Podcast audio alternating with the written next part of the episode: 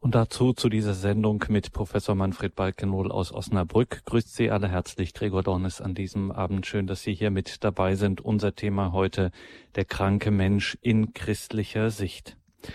Das Leben ist kein Ponyhof, das ist gar keine Frage. Und das gilt schon für die Jugend und kraftvollen Zeiten.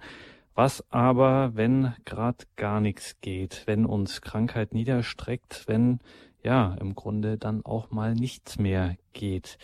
Der christliche Glaube bietet hier entgegen einem beliebten Klischee nicht einfach in Anführungszeichen nur Trost, sondern behauptet etwas schier Unglaubliches, nämlich, um das schon einmal vorwegzunehmen, es gäbe so etwas wie einen heilbringenden Sinn, einen heilmachenden Sinn des Leidens der Krankheit. Darüber wollen wir sprechen, müssen wir sprechen, mit jemandem, der sich ein langes akademisches Leben mit dieser Frage auch intensiv befasst hat, dem Osnabrücker Moraltheologen Manfred Balkenohl, dem wir nun telefonisch zugeschaltet haben. Guten Abend, Professor Balkenohl. Einen schönen guten Abend, Herr Donis. Wir hatten bereits eine Sendung zum Thema Krankheit gehabt, haben etwas provokativ ein Nietzsche-Zitat aufgegriffen. Ist der Kranke ein Parasit der Gesellschaft, wie er es seinerzeit formuliert hatte? Heute nun schalten wir die christliche Perspektive auf das Thema Krankheit auf und sind sehr gespannt, Professor Balkenoll, was Sie uns dazu zu sagen haben. Ja, danke schön, Herr Donis.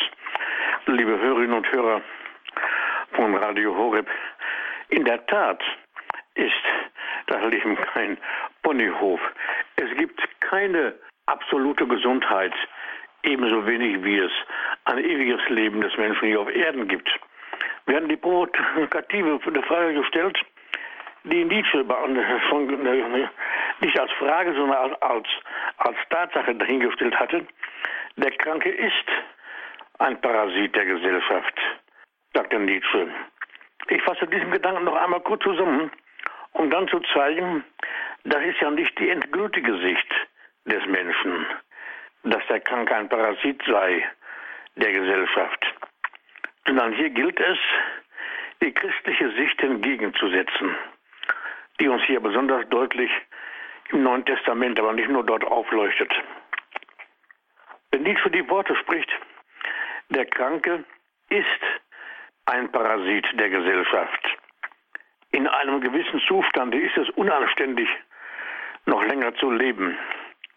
Dann schwingt hier ja auch schon mit, dass er solche Worte spricht in einem Zustand der Krankheit und des Leidens. Dass gerade Nietzsche, dieser angestrengteste Verklärer des Lebens, solche Worte spricht, das verwundert doch. Und er, Nietzsche, der ja einer der großen Gottessucher war, die christliche Sicht von Krankheit, Leid, Sterben und Tod so nicht vor Augen hatte, das verwundert einen auch. Wenngleich diese Sicht nicht allein von Nietzsche kommt. Solche Mitteilungen die gab es ja doch schon im 19. Jahrhundert. Aber es gab damals den geschlossenen Widerstand des ärztlichen Standes, der Kirchen sowie der Gesamtgesellschaft. In der Ärzteschaft besann man sich auf den Eid des Hippokrates, ein Ärzteeid, ein Standeseid, in dem es heißt, nie werde ich jemandem auch auf Verlangen nicht ein tödlich wirkendes Gift geben und auch keinen Rat dazu erteilen. Gleicherweise werde ich keiner Frau ein fruchtabtreibendes Mittel geben. Heilig und fromm werde ich mein Leben bewahren und meine Kunst. Nietzsche dagegen verlangte in seiner Moral für Ärzte Genau das Gegenteil, nämlich das rücksichtsloseste Nieder- und Beiseitedrängen des entartenden Lebens.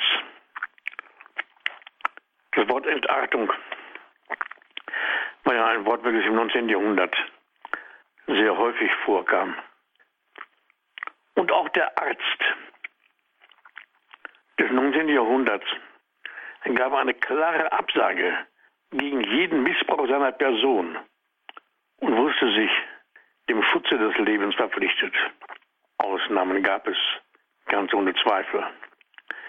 Die Kirche stand und steht ebenfalls kompromisslos auf Seiten des Lebensrechtes und des Lebensschutzes. Gerade in der zweiten Hälfte des 19. Jahrhunderts wurden zahlreiche Krankenhäuser, Hospizeinrichtungen errichtet, selbst in kleineren Gemeinden. Und man legte geistig und religiös die Grundlagen dafür, was später mit Menschenwürde umschrieben wurde. Der Begriff Menschenwürde ist ja, wenn man genau hinguckt, theologischer Herkunft. Das müsste auch mal auseinandergepflückt werden, denke ich. Und die Antwort staatlicher Organe auf libertinistische Tendenzen war eine konsequente Rechtsprechung zugunsten des Lebensrechts eines jeden Menschen. Dennoch gab es, vielleicht auch von Nietzsche befördert, solche Leute, die ihm, nämlich Nietzsche, beipflichteten. So zum Beispiel einen sonst weniger bedeutenden Autor namens Adolf Joost, der im Jahre 1885 ein Buch schrieb, Das Recht auf den Tod, in dem er sich namentlich auf Nietzsche beruft. Der Titel des Buches, Das Recht auf den Tod, ist ja an und für sich widersinnig. Natürlich hat der Mensch das Recht auf den Tod, er kann dem Tod nicht entgehen. Jus meint doch was anderes, nämlich im Sinne von Nietzsche die Selbsttötung. Und Nietzsche sagt hier wiederum in seiner Moral für Ärzte, wir haben es nicht in der Hand zu verhindern, geboren zu werden. Aber wir können diesen Fehler wieder gut machen. Wenn man sie abschafft, tut man die achtungswürdigste Sache, die es gibt. Und hier haben wir wiederum einen Hinweis dafür, in welch furchtbarer Zeit des Schmerzes und der Verzweiflung in der Krankheit Nietzsche sowas hingeschrieben hat. Aber er ermangelte eben auch des christlichen Sinnes von Krankheit, Leid, Sterben und Tod. Darum ist das ein Punkt, den wir gleich verstärkt in den Blick nehmen müssen. Die Fortsetzung vom 19. Jahrhundert, also Nietzsche, Jost und, diese Leute, die finden wir auch im 20. Jahrhundert.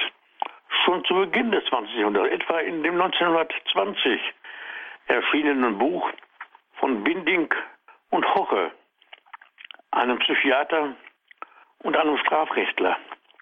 Der Titel des Buches Die Freigabe der Vernichtung lebensunwerten Lebens. Also, in dem Buchtitel schon der Begriff Vernichtung Lebens lässt sich schon aufhorchen. Im Jahre 1920. Hier in diesem Buche tauchen die Begriffe Ballastexistenzen, leere Menschenhülsen und geistig Tote auf, die auf legalem Wege zu beseitigen man forderte. Interessant. Dabei ist aber Folgendes. Einmal wird dem Nationalsozialismus ein ganzes Stück seiner Ideologie angeliefert, und zwar frei Haus. Zum anderen beruft man sich namentlich, namentlich auf den eben genannten Autor Adolf Joost, hier mit seinem Buch Das Recht auf den Tod. Und Adolf Joost, der bezieht sich namentlich in seiner Argumentation auf Nietzsche. Hier finden wir also Linien, die direkt ins 19. Jahrhundert führen. Auch ist der Einfluss der Euthanasiegesellschaften aus dem angloamerikanischen Raum sowie des, des Monistenbundes unverkennbar. Es wären ja auch der Neodarwinismus zu nennen, auch ein Stück Darwinismus. Nach den Schreckensjahren des Nationalsozialismus mitsamt den mannigfachen Endlösungen waren ja schon vorbereitet in dem Buch von Binding und Hoche. Die Freigabe der Vernichtung lebensunwerten Lebens. Haben wir heute eine neue Euthanasie-Debatte. Und nicht nur eine Debatte, wenn man genauer hinguckt, in vielen Ländern ja auch schon mannigfache Formen der Euthanasie selbst. Nach dem Zweiten Weltkrieg war man entsetzt über die Verbrechen und deren Auswüchse und deren Ausmaß im Nationalsozialismus. Ich kann mich an diese Zeit noch gut erinnern.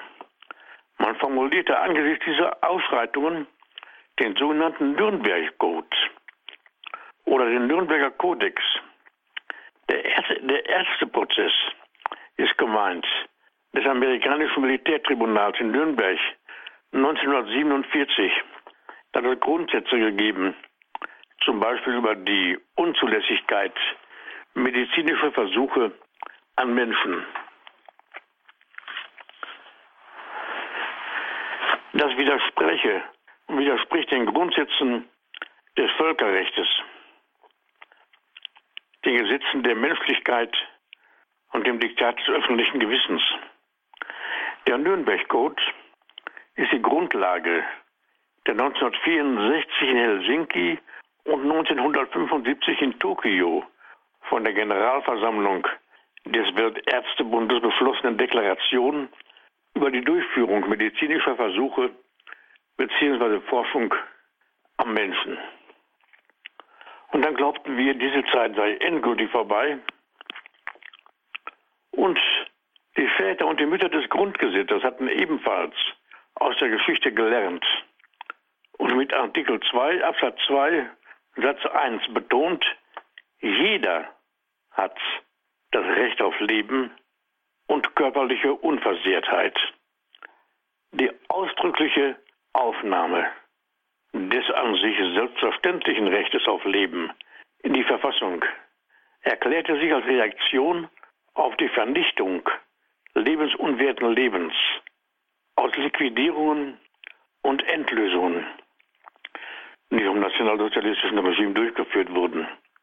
Später hatte das Bundesverfassungsgericht erklärt, und zwar wiederholt erklärt, dass der Staat unabhängig von einer geschriebenen Verfassung nicht die Rechtsmacht hat, Angriffe auf das Leben zu gestatten. Unabhängig von einer geschriebenen Verfassung, also unabhängig von einem Grundgesetz, hat der Staat nicht die Rechtsmacht. Das Wort Rechtsmacht ist ein, interessantes, ein interessanter Begriff, den wir uns merken sollten. Die, Re die Rechtsmacht hat ein Staat nicht, Angriffe auf das Leben zu gestatten. Und es erklärte ebenfalls das Bundesverfassungsgericht wiederholt und unmissverständlich, dass der eben gehörte Satz, jeder hat das Recht auf Leben, auch auf das ungeborene Kind zutrifft und verbirgt somit seine biologische und personale Existenz nochmals mit Verfassungsrang. Das Recht auf Leben, seine biologische und personale Existenz des Kindes, des ungeborenen Kindes, wird verbürgt mit Verfassungsrang. Diese Position muss man im Blick haben, wenn die Freiheit der Forschung auf das Grundrecht auf Leben stößt. Und daher lassen Sie mich diesen folgenden Satz noch einmal, den folgenden Gedanken noch einmal wiederholen, den wir beim letzten Mal ja schon angesprochen hatten. Das Recht auf Leben ist das elementarste und wichtigste Persönlichkeitsrecht. Das Recht auf Leben ist das einzige Grundrecht, das nicht vorübergehend verkürzt oder eingeschränkt werden kann, um es dann wieder in Gebrauch nehmen zu können. Denn die Unterdrückung des Lebens hat den Tod zur Folge. Daher ist der Schutz des Lebens von, von Anfang an durch die Verfassung garantiert gegenüber dem Recht auf Leben, gibt es kein wichtigeres Grundrecht. Und wir müssen die Frage stellen, wo denn die christliche Perspektive von Krankheit, Leid, Sterben und Tod liegt. Wertvoll ist es, dass wir in der Verfassung, also im Grundgesetz, hier deutliche Hinweise haben. Wir haben auch weitergehende deutliche Hinweise, nämlich die Menschenwürde. Sie ist Wurzelgrund und Voraussetzung für die Menschenrechte. Sie ist als absolut innerer Wert zu sehen, als das höchste Prädikat, welches dem Menschen zusteht. Der einzigartige Rang des Menschen ist hier gemeint. Und die Rechtsstaatlichkeit basiert nun in erster Linie auf Menschenwürde und Lebensrecht eines jeden Menschen. Und da haben wir ja auch eine Reihe von Fragen, die hier aufkommen, nämlich ob wir heute noch in einem Rechtsstaat leben und die Frage, auf welche Weise denn die Rechtsstaatlichkeit wiederhergestellt werden kann. Das ist eine ernstzunehmende Frage angesichts heutiger Massenliquidierungen von ungeborenen Kindern und mannigfacher Euthanasieformen. Unter Juristen, Ethikern, Biologen, Medizinern und Theologen ist ja eine Diskussion in Gang gekommen. Auf welche Weise, ich sagte es, die Rechtsstaatlichkeit wiederhergestellt werden kann. Man muss auch die Frage stellen, ob sie denn nicht außer Kraft gesetzt worden ist. Und von einem Sozialstaat kann ebenfalls dann keine Rede mehr sein, wenn die schwächsten Glieder einer Gesellschaft getötet werden. So wie erweiterte Zusammenfassung dessen, was wir beim letzten Mal von Grund gelegt hatten. Wir wenden uns nun der Frage nach dem christlichen Sinn von Krankheit, Leid, Sterben und Tod zu und hören vorweg ein paar Klänge Musik.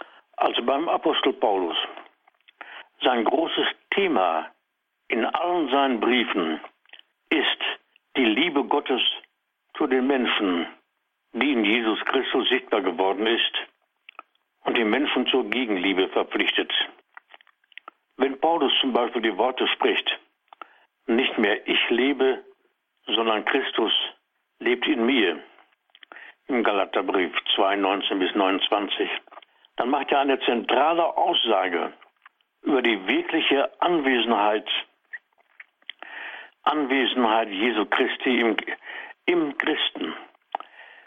Wenn die Christen sich von früh als solche benannten, der Christ sich also mit als Christus bezeichnete. Denn Christ heißt ja Christus.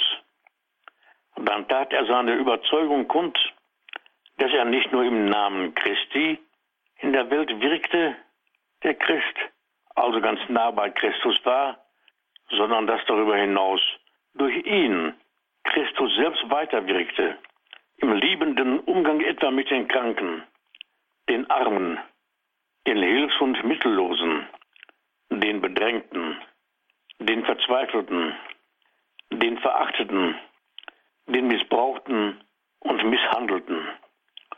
Lukas nennt ausdrücklich noch diejenigen, die jetzt Hunger haben. Heute muss auch der konsequente Einsatz für das Leben von der Empfängnis bis zum natürlichen Tode genannt werden. Durch den Christen strahlt und wirkt Christus selbst in die Welt hinein. Die Freude an Gott und die Freude am Nächsten verschmelzen zur Einheit. die Liebe Gottes manifestierte und manifestiert sich durch den Christen in der Welt. Die Aussage des Völkerapostels bekundet nicht nur eine tiefe Zuversicht in seinem leidvollen Leben, sondern befähigte ihn zum unerschrockenen Einsatz in der Welt. Paulus gehörte nicht zu den Zwölfen, sondern trat durch den Anruf Christi hinzu. Ohne ihn wäre die junge Christenheit eine jüdische Sekte geblieben. So aber wurde sie zur weltbewegenden geistigen und geistlichen Macht. Dass durch den Christen Christus selbst in realer Existenz wirkt, ist unverlierbares paulinisches Erbe und das eigentliche Lebenselixier des Christen und der Christenheit. Konkret denken wir auch an die Lehre vom allgemeinen Priestertum eines jeden Christen. Eine Lehre, die vom Konzil vom Trient bestätigt und als Aufgabe für Welt und Kirche erneut kundgetan wurde. Konkret denken wir auch an Gestalten wie Mutter Teresa von Calcutta, die in der festen Überzeugung lebte, dass durch ihre Hilfe und durch ihr Tun Christus den Elenden gegenwärtig wurde. Wir denken auch an kinderreiche Familien, die es immer noch gibt, die oft in tiefer und tiefster wirtschaftlicher Armut leben. Diese aber, um des Gottesreiches willen, mit Zuversicht tragen. Denn, Johannes Paul II. sagte, die Familie erbaut das Reich Gottes in der Geschichte. Wir denken an Kranke und Sterbende, denen Christus durch den Christen immer wieder in ihrer schweren Not begegnet.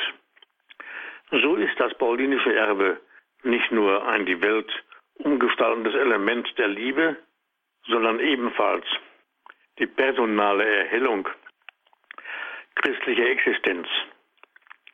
Das eben gehörte Wort von Paulus aus dem Galaterbrief lautet ausführlich so, ich bin mit Christus gekreuzigt worden. Nicht mehr ich lebe, sondern Christus lebt in mir. Soweit ich aber jetzt noch in dieser Welt lebe, lebe ich im Glauben an den Sohn Gottes, der mich geliebt und sich für mich hingegeben hat. Galaterbrief 2, 19, 20. Im ersten Petrusbrief finden wir eine Parallele. Wenn er also leidet, weil er Christ ist, dann soll er sich nicht schämen, sondern Gott verherrlichen, indem er sich zu diesem Namen bekennt. Im 1. Petrusbrief 4,16. Paulus, aber auch Petrus beantworten die Liebe Christi und wissen sich durch das Kreuz mit dem Leiden Christi verbunden. Was hier beschrieben wird, ist keine leere Fantasie oder lockere Zugehörigkeit, sondern eine Art von Kraft ausstrahlender Identität. Identität, die sich sowohl auf die Bewältigung innerpersonaler Probleme als auch auf zwischenmenschliche Aufgaben auswirkt. Im genannten Galaterbrief vertieft Paulus diese Verbundenheit. Ich aber will mich allein des Kreuzes Christi, unseres Herrn, rühmen durch die mir die Welt gekreuzigt ist und ich der Welt. Galaterbrief 6,14. Wir sehen, dass hier das Leiden, die Gemeinschaft mit dem Kreuz Christi, die besondere Teilhabe ausmacht. Dieser Gedanke taucht im zweiten Brief an die Thessalonicher so auf. Wir können mit Stolz auf euch hinweisen, weil ihr im Glauben standhaft bleibt, bei aller Verfolgung und Bedrängnis, die ihr zu ertragen habt. Das ist ein Anzeichen des gerechten Gerichtes Gottes. Ihr sollt ja des Reiches Gottes teilhaftig werden, für das ihr leidet. Im zweiten Thessalonischer Brief 1, 4 bis 5. Zwei Gedankenlinien stoßen hier aufeinander. Zum einen wird deutlich, dass Paulus die besondere Teilhabe, von der er spricht, ja die Identität mit Christus nicht für sich allein in Anspruch nimmt, sondern dass er ausdrücklich die Verbundenheit mit Blick auf die Adressaten des Briefes, also auf die christliche Gemeinde hin, aussagt. Im Brief an die Korinther sagt er, denn um einen teuren Preis seid ihr erkauft worden. Verherrlicht also Gott in eurem Leib. Im ersten Korintherbrief 6,20. Und im selben Brief fragt er die Empfänger, wenn wisst ihr nicht, dass eure Leiber Glieder Christi sind? Dieser Gedanke wird im zweiten Korintherbrief noch vertieft. Wohin wir auch kommen, immer wieder tragen wir das Todesleiden Christi an unserem Leib, damit auch das Leben Jesu an unserem Leib sichtbar wird. 2. Korintherbrief 14. Der zweite Gesichtspunkt ist damit schon ganz präzise gekennzeichnet, nämlich die Identität, die Einheit mit Christus durch die Teilhabe an seinem Leiden. Hierfür findet der Apostel aus seiner Erfahrung sehr starke Worte. Er sagt, jetzt freue ich mich in dem Leiden, die ich für euch ertrage. Für den Leib Christi, die Kirche, ergänze ich in meinem irdischen Leben das, was am Leiden Christi noch fehlt. Im Kolosserbrief 1,24 für den Leib Christi, die Kirche, ergänze ich in meinem irdischen Leben das, was am Leiden Christi noch fehlt. Wiederum finden wir beim Apostel Petrus eine entsprechende Parallele. Freut euch, dass ihr Anteil an den Leiden Christi habt, denn so könnt ihr auch bei der Offenbarung seiner Herrlichkeit voll Freude jubeln. Erster Petrusbrief 1,13. Paulus, aber auch Petrus haben das alles nicht erfunden, sondern haben eine Wirklichkeit erlebt, welche sie den Gemeinden mitteilten und dadurch die junge Kirche beseelten. In ihr wurde bereits Krankheit, Leid, Sterben und Tod und das damit verbundene Leiden auf Christus und seine Erlösungstat gesehen. Gemäß dem eben gehörten Wort, jetzt freue ich mich in dem Leiden, wird die Finalität des Leidens, also was das Leiden für eine Zielrichtung hat, die, die Finalität des Leidens im christlichen Sinne betont. Dieser Gesichtspunkt kommt im Folgenden nochmals zum Ausdruck. Sind wir aber Kinder, dann noch Erben. Wir sind Erben Gottes und Miterben Christi. Denn wir, wenn wir mit ihm leiden, um mit ihm auch verherrlicht zu werden. Philipperbrief 13, 11. Diese Aussagen des Apostels stehen nicht im Gegensatz dazu, dass sich im pflegerischen und ärztlichen Tun Gottes Erbarmen bekundet, sondern ganz im Gegenteil. Die Anbahnung der Erlösung in und mit Christus ist eine Wirklichkeit, die nur aus dem Glauben an Christus heraus erfasst werden kann. Hier ist die ebenfalls nur im Glauben erfassbare Wahrheit wirksam, dass der Christ gerade in der Krankheit nicht individualistisch auf sich gestellt ist, sondern in der Gemeinschaft der Heiligen mit dem Leib Christi verbunden ist. Daher ist es auch möglich, in Krankheit und Leid nicht nur mit, sondern auch für andere mitzuleiden. In diesem christlichen Sinne, in, in diesem dezidiert christlichen Sinne sind Krankheit, Leid, Sterben und Tod auch im Zusammenhang mit Schöpfung und Erlösung zu sehen, gemäß dem Pauluswort. Da nämlich durch einen Menschen der Tod gekommen ist und durch einen Menschen auch die Auferstehung der Toten. Denn wie in Adam alle sterben, so werden in Christus alle lebendig gemacht werden. Im 1. Korintherbrief 1521. Gemäß einer solchen finalen, also auf ein Ziel orientierten Deutung, kann Gesundheit nicht das Maß aller Dinge, nicht das Maß allen Lebens erscheinen. Und es kann nicht der Sinn der Krankheit sein, diese mit gesteigerter Lebensgier utopisch zu bekämpfen, sich dagegen aufzubäumen und mit Gott zu hadern.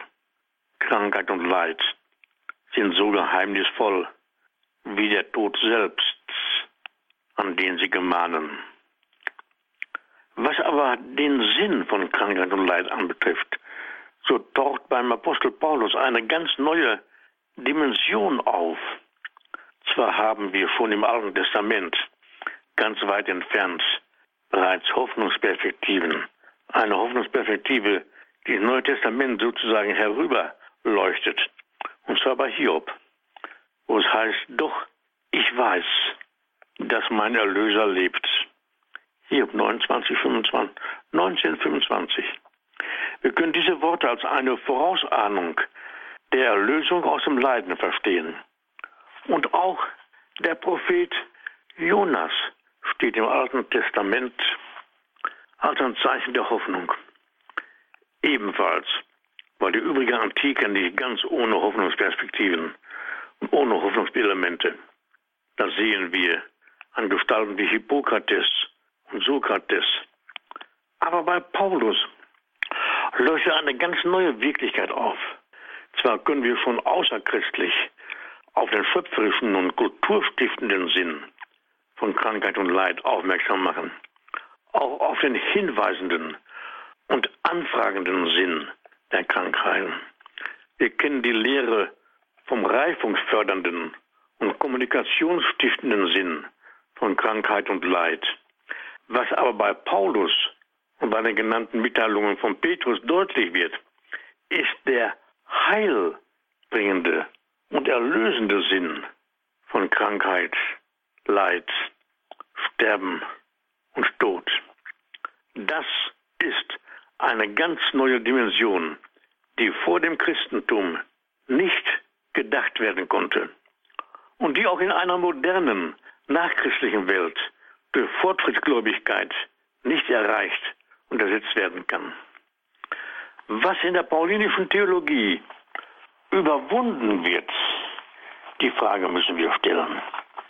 Was in der paulinischen Theologie überwunden wird, ist das niederdrückende Gefühl von der Nutzlosigkeit des Leidens.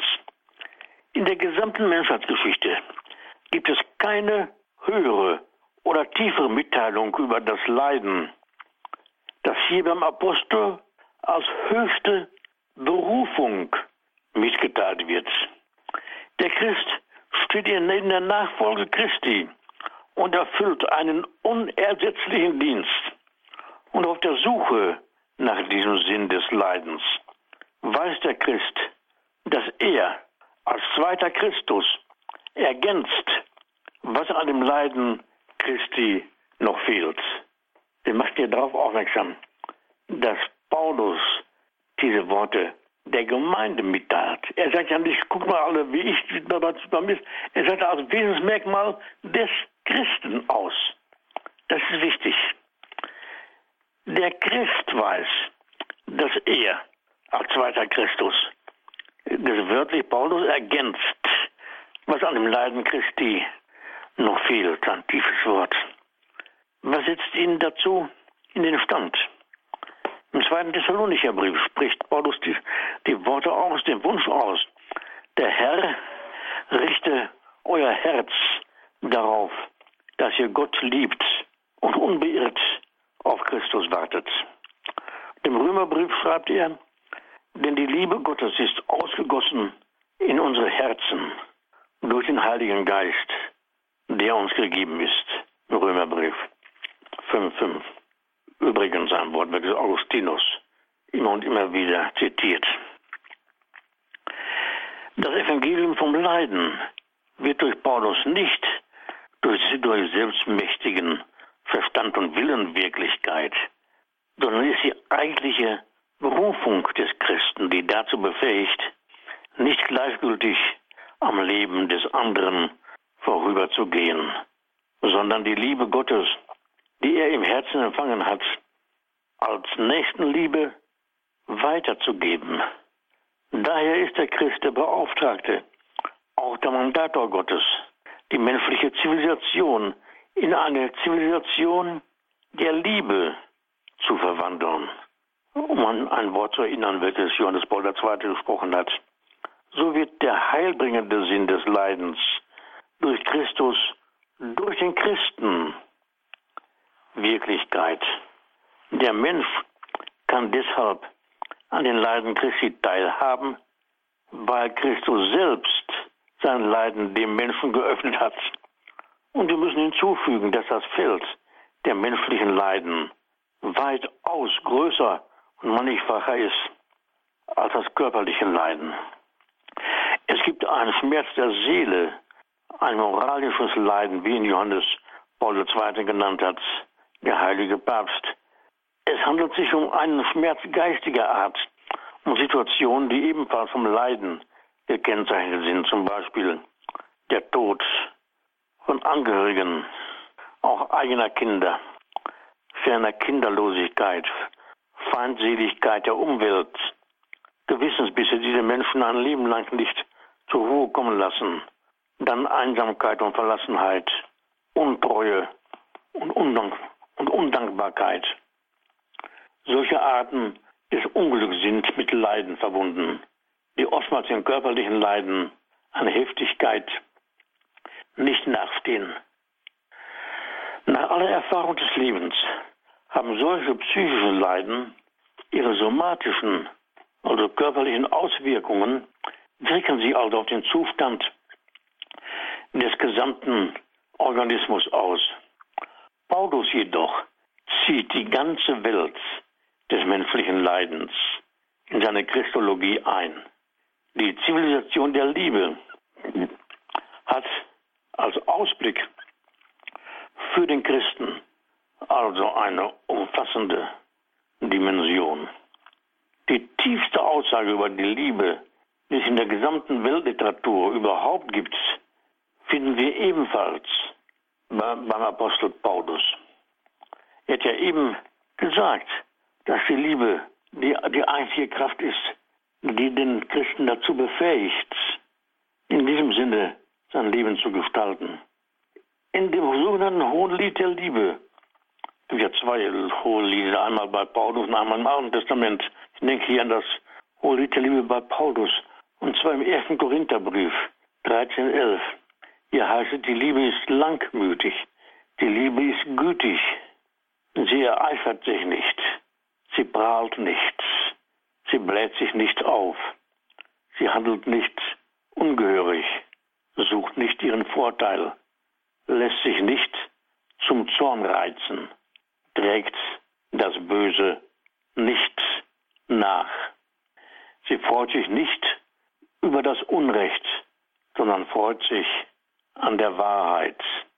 Sie erträgt alles, glaubt alles, hofft alles, hält allem stand. Die Liebe hört niemals auf. Was hier vor allem beschrieben wird, sind die aus der Erfahrung gesammelten Wirkweisen jener Macht, die wir Liebe nennen. Die Liebe ist eine Haltung, die sich sowohl auf die Umwelt als auch auf das Selbstwertgefühl des Menschen auswirkt. Liebe verändert die Atmosphäre in mitmenschlicher Hinsicht, als auch das eigene Leben.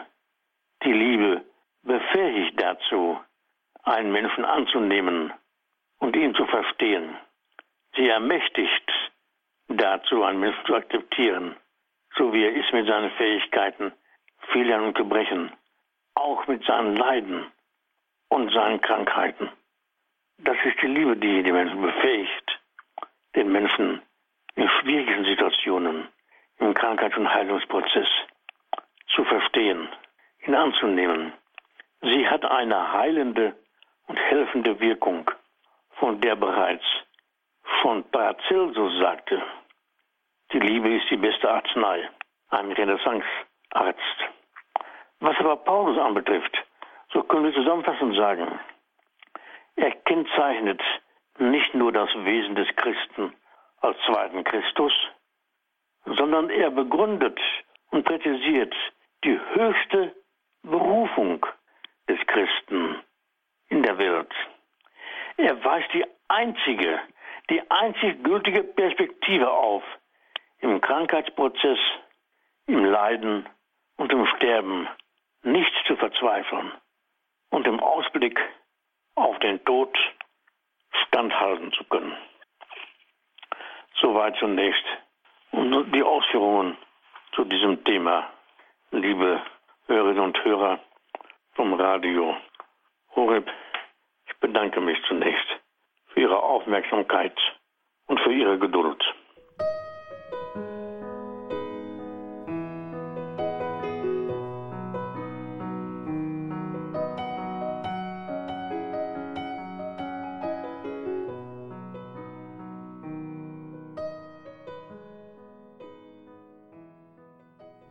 Der heutigen Credo-Sendung bei Radio Horeb und Radio Maria hören Sie den Osnabrücker Moraltheologen Manfred Balkenohl. Sein Thema heute der christliche Sinn von Krankheit, von Leid, auch von Sterben und Tod. Das war heute, wie gesagt, Professor Manfred Balkenohl. Und wenn Sie mit ihm ins Gespräch kommen möchten, dann haben wir noch ein bisschen Zeit. Wir freuen uns, wenn Sie hier in der Sendung anrufen, sich mit Ihren Gedanken zu diesem Thema hier einbringen. 089 517 008 008 ist unsere Telefonnummer 089 517 008 008. Wenn Sie uns außerhalb von Deutschland hören und sich auch einbringen möchten, sehr gern, dann wählen Sie bitte mit der deutschen Vorwahl wie folgt die Telefonnummer 0049 89 517 008 008. Danke, Professor Balkenohl, für Ihre Gedanken zu diesem Thema. Ein wesentlicher roter Faden Ihrer Gedanken war der der Berufung. Die Krankheit und das Leiden als eine Art Berufung, zu, nein, nicht als eine Art, als Berufung zu verstehen.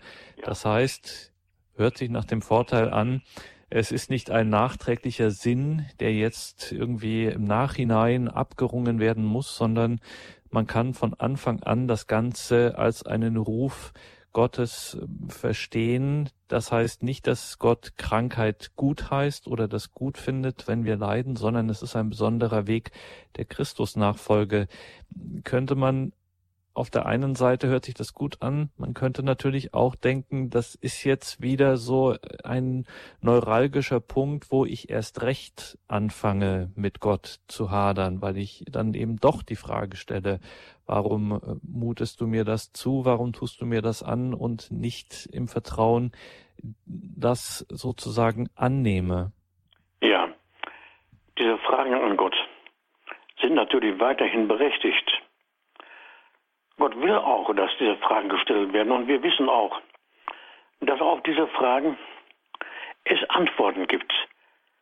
Aber wir wissen auch, dass nicht alle Antworten dieser Art je im Leben schon gegeben werden. Dass uns die Antwort zuteil wird, das wissen wir. Wir wissen aber, wir, wir wissen diese, diese Fragen nicht in der Weise beantwortet werden, wie wir es hier gerne wünschen. Und Krankheit, Leid, Sterben und Tod ist als hohe und höchste Berufung des Christen zu sehen, wenn wir die Theologie des heiligen Paulus, aber auch des heiligen Petrus ernst nehmen. Das kann natürlich nur aus dem Glauben erfasst werden. Ganz ohne Zweifel. Und werden ja auch gesagt, dass die Pflege, die Krankenpflege, das ärztliche Tun nicht dadurch überflüssig würde, sondern ganz im Gegenteil. Auch das ist geheimnisvoll, das sind Geheimnisse. Geheimnis, das heißt, hier ist noch nicht die nötige letzte Klarheit des Menschen gegeben, dann wäre es kein Geheimnis, sondern wir müssen vieles als Geheimnis ansehen und aufnehmen. Auch die Frage, was der Mensch denn ist. Der Mensch ist ja selbst ein Geheimnis, auch gegenüber sich selbst. Dass der Mensch nicht nur das Ebenbild Gottes ist, sondern dass nicht nur, dass er den Weg zu Gott nimmt, denn es gibt so viele Wege zu Gott, wie es Menschen gibt, sondern der Mensch ist aus seinem Wesen heraus der Weg und die Brücke zu Gott. Dann muss der Mensch auch, auch als Geheimnis anerkennen. Er kann das nicht ohne die Akzeptanz des Geheimnisvollen für sich akzeptieren. Es gibt so viele Wege zu Gott, wie es Menschen gibt. Auch das ist ein Geheimnis.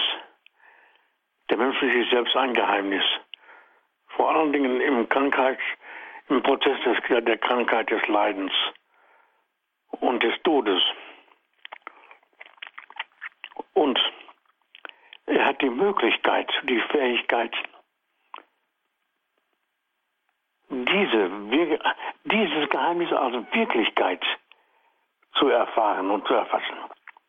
Das hat Paulus ja auch gesagt, viel mehr als Paulus in seinen Worten, die wir, die wir hier zitiert hatten, aussagt, kann er ja selber auch nicht sagen.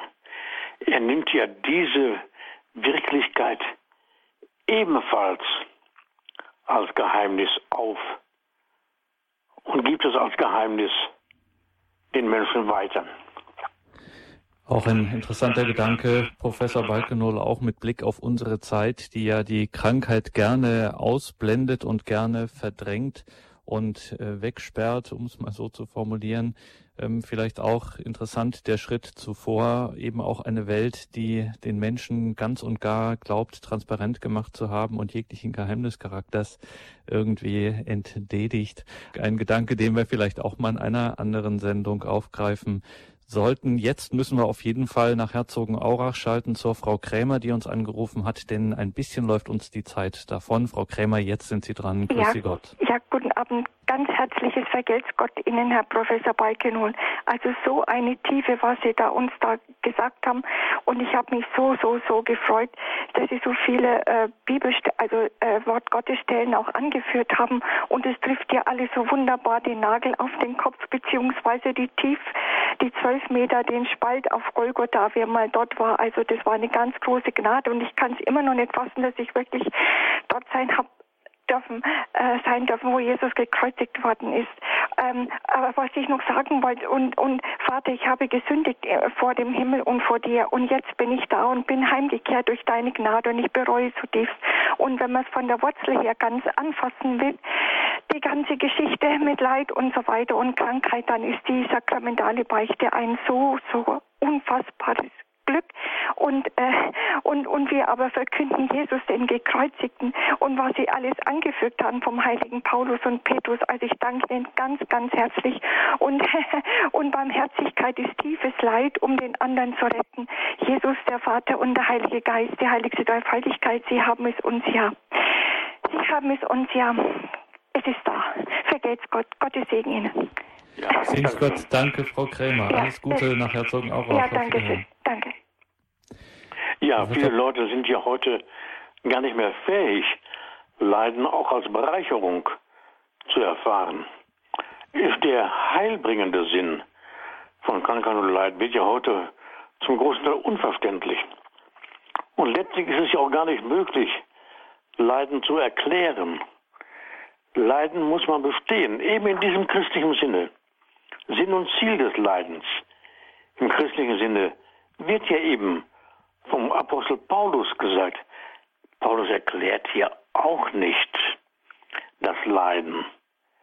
Er spricht ja von den Vom Sinn und Ziel sind wir aber Kinder und dann auch Erben.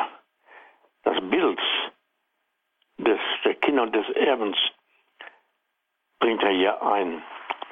Wir sind Erben Gottes und sind Miterben Christi, wenn wir mit ihm leiden, um mit ihm verherrlicht zu werden. Ja.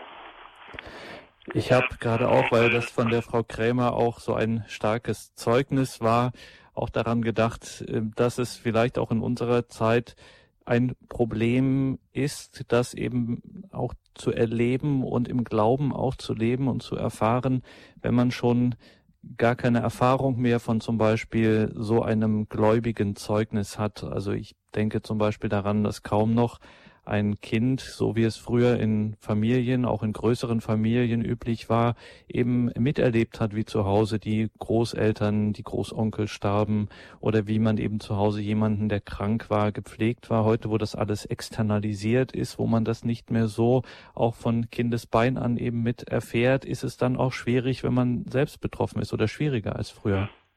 Ganz sicher. Mhm. Ganz sicher. Ne, denn mit dem Tod von Großeltern zum Beispiel, was Sie anführen, da kommt, kommen ja die Kinder zum ersten Mal mit dem Ernst des Lebens und dem Sinn des Lebens zusammen, existenziell. Und sie spüren ja, wie die Eltern zu dem Tod stehen, zu der Beziehung stehen, zu den gerade verstorbenen Großeltern. Ob sie verzweifeln oder ob sie dieses Geschehen in die, in die Hand Gottes legen. Man kann es ja nicht ändern. Man kann nur die Einstellung zu diesen Geschehen ändern. Und die Einstellung ist eben der christliche Sinn von Krankheit, Leid, Sterben und Tod. Und muss man vielleicht auch dazu sagen, weil Sie, Professor Balkenohl, auch ein ausgewiesener Experte für den heiligen Johannes Paul II. sind, es ist zwar ein spezifisch christlicher Sinn, für den man eigentlich jenseits des christlichen Glaubens nicht, nicht anknüpfen können glaubt. Aber trotzdem, es gibt im Menschen äh, vielleicht auch so eine innere Ahnung, wenn er so etwas erlebt, äh, dass von außen jemanden erlebt, der diese Berufung dann annimmt und besteht und lebt. Vielleicht hat man das auch bemerkt beim äh, langen Leiden und vor allen Dingen der letzten Jahre von Johannes Paul II., diesem Heiligen, wo es vermehrt ja auch Stimmen gerade aus der Kirche gab, die gesagt haben, na muss das jetzt sein und so weiter und man aber gerade auf der nichtchristlichen Seite, auf Seiten der Welt und der Medien und wie die Menschen das wahrgenommen haben, gemerkt hat, hier setzt ein stilles Staunen ein, ein Ergriffensein und als ob man ohne es benennen zu können, von außen unterschwellig subkutan ganz tief drinnen spürt, hier passiert etwas Besonderes. Das ist irgendwie in Anführungszeichen tatsächlich nicht von dieser Welt. Ganz, ganz ohne Zweifel. Ich habe das erlebt. Ich habe am, auf dem Petersplatz gestanden, zusammen mit meiner Frau, als Johannes Paul II. zum letzten Mal vom Fenster aus eine Ansprache und einen Segen gab den Gläubigen dort. Das war geheimnisvoll. Das war nicht mehr zu, zu, zu beschreiben. Hier war, hier, hier zeigte sich das Geheimnis des in Christus lebenden Menschen und seine Beziehung zu den Mitmenschen, nämlich von Johannes Paul II. zu den Gläubigen. Und damit geht unsere heutige Sendung zu Ende. Danke Ihnen, Professor Balkenold, dass wir diese Stunde mit Ihnen verbringen durften und für Ihre Einsichten, für Ihre Gedanken zu diesem Thema. Danke Ihnen für heute. Alles Gute, einen schönen Abend nach Osnabrück. Auf Wiederhören. Ich bedanke mich meinerseits. Auf Wiederhören. Auch Ihnen, liebe Hörerinnen und Hörer, danke fürs Dabeisein. Dass es CD und Podcast von dieser Sendung geben wird, das wissen Sie natürlich. Ich muss noch hinweisen auf das Handbuch für Lebensschutz und Lebensrecht, das Manfred Balkenohl gemeinsam mit Roland Rösler herausgegeben hat. Namhafte Beiträge in diesem Buch, unter anderem von Mechthild Löhr, Robert Spähmann, Jürgen Leminski und vielen anderen. Das Buch ist zwar nicht mehr vom Verlag her erhältlich, aber es ist noch antiquarisch erhältlich, wenn Sie das im Internet nachschauen. Da finden Sie noch einige Angebote, Handbuch für Lebensschutz und Lebensrecht. Danke auch an Gabi Sonnenberg in der Regie. Sie begleitet hier, Sie hier nun weiter im Programm. Um 21.40 Uhr gehen wir von Osnabrück in den Süden NRWs, in den Rhein-Sieg-Kreis nach Rupichterroth zu Pfarrer Christoph Heinzen. Mit ihm beten wir die Komplett, das Nachtgebet der Kirche. Mein Name ist Gregor Dornis und ich wünsche Ihnen allen einen gesegneten Abend und eine behütete Nacht.